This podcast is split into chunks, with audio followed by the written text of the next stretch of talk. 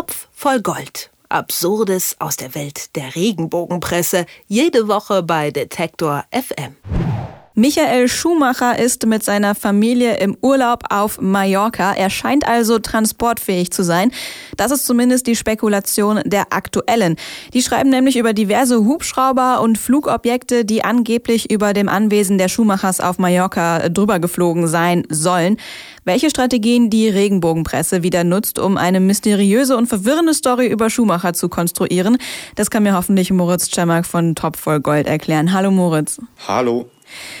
Die Schlagzeile zu dem Thema lautet Angriff aus der Luft. Wer wurde denn da von wem angegriffen? Ja, da müssen wir vielleicht schon mal direkt intervenieren. Also du hast völlig recht. Die aktuelle große Titelgeschichte, dramatische Szenen, Ausrufezeichen, gelb hinterlegt. Michael Schumacher, Angriff aus der Luft, wieder ein Ausrufezeichen und dann noch die Unterzeile. Sie versuchten noch die Terrasse abzuschirmen und sich mit Decken zu schützen. Punkt, Punkt, Punkt. Das ist natürlich alles sehr bedeutungsschwanger und es klingt so, als wäre da jetzt geschossen worden oder was auch immer.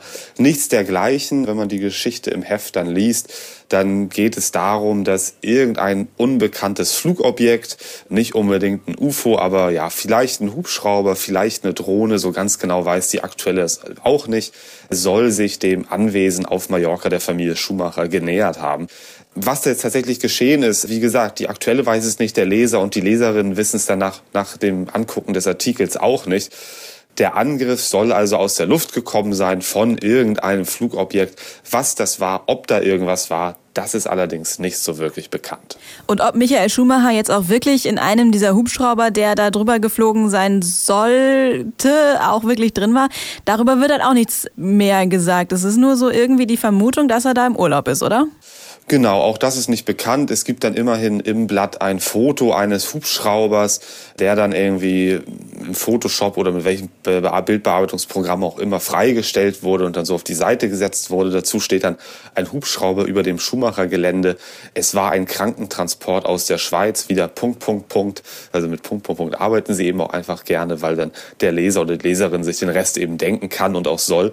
Im Text steht dann eben, dass da ein Hubschrauber gesichtet wurde und es soll eben tatsächlich ein Krankentransporthubschrauber gewesen sein. Da hat jetzt aber nicht Michael Schumacher unbedingt rausgeguckt aus dem Fenster oder es wurde noch nicht gesehen, dass, dass er dann da irgendwie abgeliefert wurde oder wie auch immer. Es wird einfach vermutet, na ja, da kommt irgendwie ein Hubschrauber, der auch Kranke transportieren kann und der kommt aus der Schweiz. Moment mal, die Familie Schumacher wohnt doch in der Schweiz und hat ein Domizil auf Mallorca.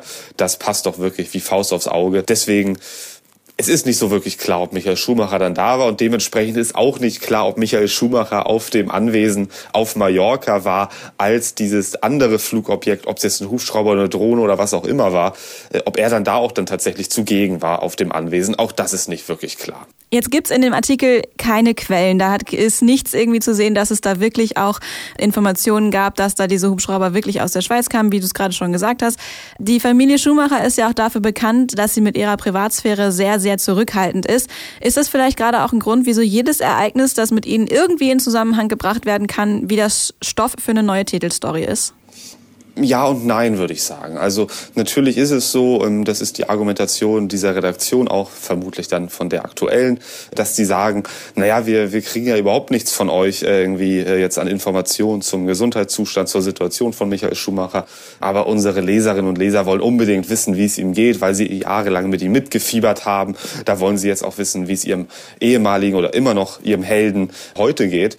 Das berechtigt sie natürlich aber nicht, sich irgendwas auszudenken und aus zwei möglichen Hubschrauberflügen über Mallorca dann einen Angriff aus der Luft mit einem dicken Ausrufezeichen auf der Titelseite zu konstruieren. Das ist eine so dünne Grundlage, dass man nicht sagen kann, naja, die geben uns ja nichts, dann dürfen wir uns eben was ausdenken oder irgendwie sowas, sowas Abstruses konstruieren. Nichtsdestotrotz gibt es natürlich auch, glaube ich, in der PR-Beraterbranche immer wieder auch Leute, die sagen, naja, vielleicht sollte die Familie wirklich ein bisschen offener umgehen, dann treibt das eben nicht so wilde Blüten in diesen Klatschblättern. Ob das so ist, da habe ich meine großen Zweifel, denn es zeigt sich auch bei Stars, die deutlich offener sind als die Familie Schumacher mit ihrem Privatleben. Auch da gibt es eben die Geschichten dann über das, was diese Stars so liefern, aber es gibt auch darüber hinaus immer noch Geschichten, die dann einfach nur auf einzelnen Fotos oder irgendwelchen Paparazzi-Abschüssen basieren, die offenbar dann nicht von diesen Stars freigegeben wurden. Dementsprechend weiß ich nicht, ob das dann wirklich die schlauste Strategie wäre.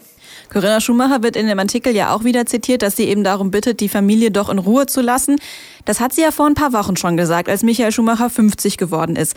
Warum hält sich die Regenbogenpresse an diese Bitte nicht einfach und schreibt trotzdem immer wieder drüber?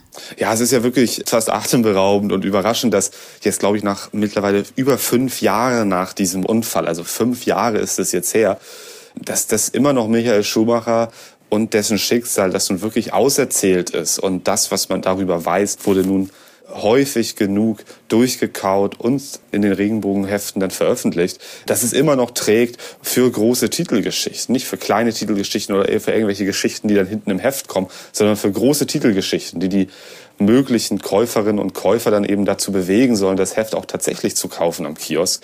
Das wundert mich auch immer wieder, aber es scheint, die Regenbogenredaktion und ihre Verlage kennen ja ihre Verkaufszahlen und können sehen, ja, das Cover mit dem Promi hat sich so und so verkauft und das mit der Schlagersängerin nicht so gut, deswegen machen wir vielleicht mehr über den Promi.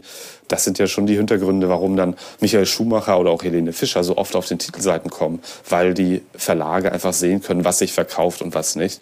Und es scheint sich einfach weiterhin zu verkaufen. Also die Leute, die so zur potenziellen Regenbogenleserschaft gehören, die scheinen sich weiter dafür zu interessieren. Ich frage mich immer wieder, Leute, ihr seht doch, dass ihr enttäuscht werdet, wenn ihr dann die Hefte aufschlagt und die Geschichten lest, aber sie bleiben irgendwie diesen, diesen Schundblättern treu, warum auch immer. Die Aktuelle schreibt mal wieder über Michael Schumacher, obwohl es weiter nichts Neues aus seinem Privatleben gibt.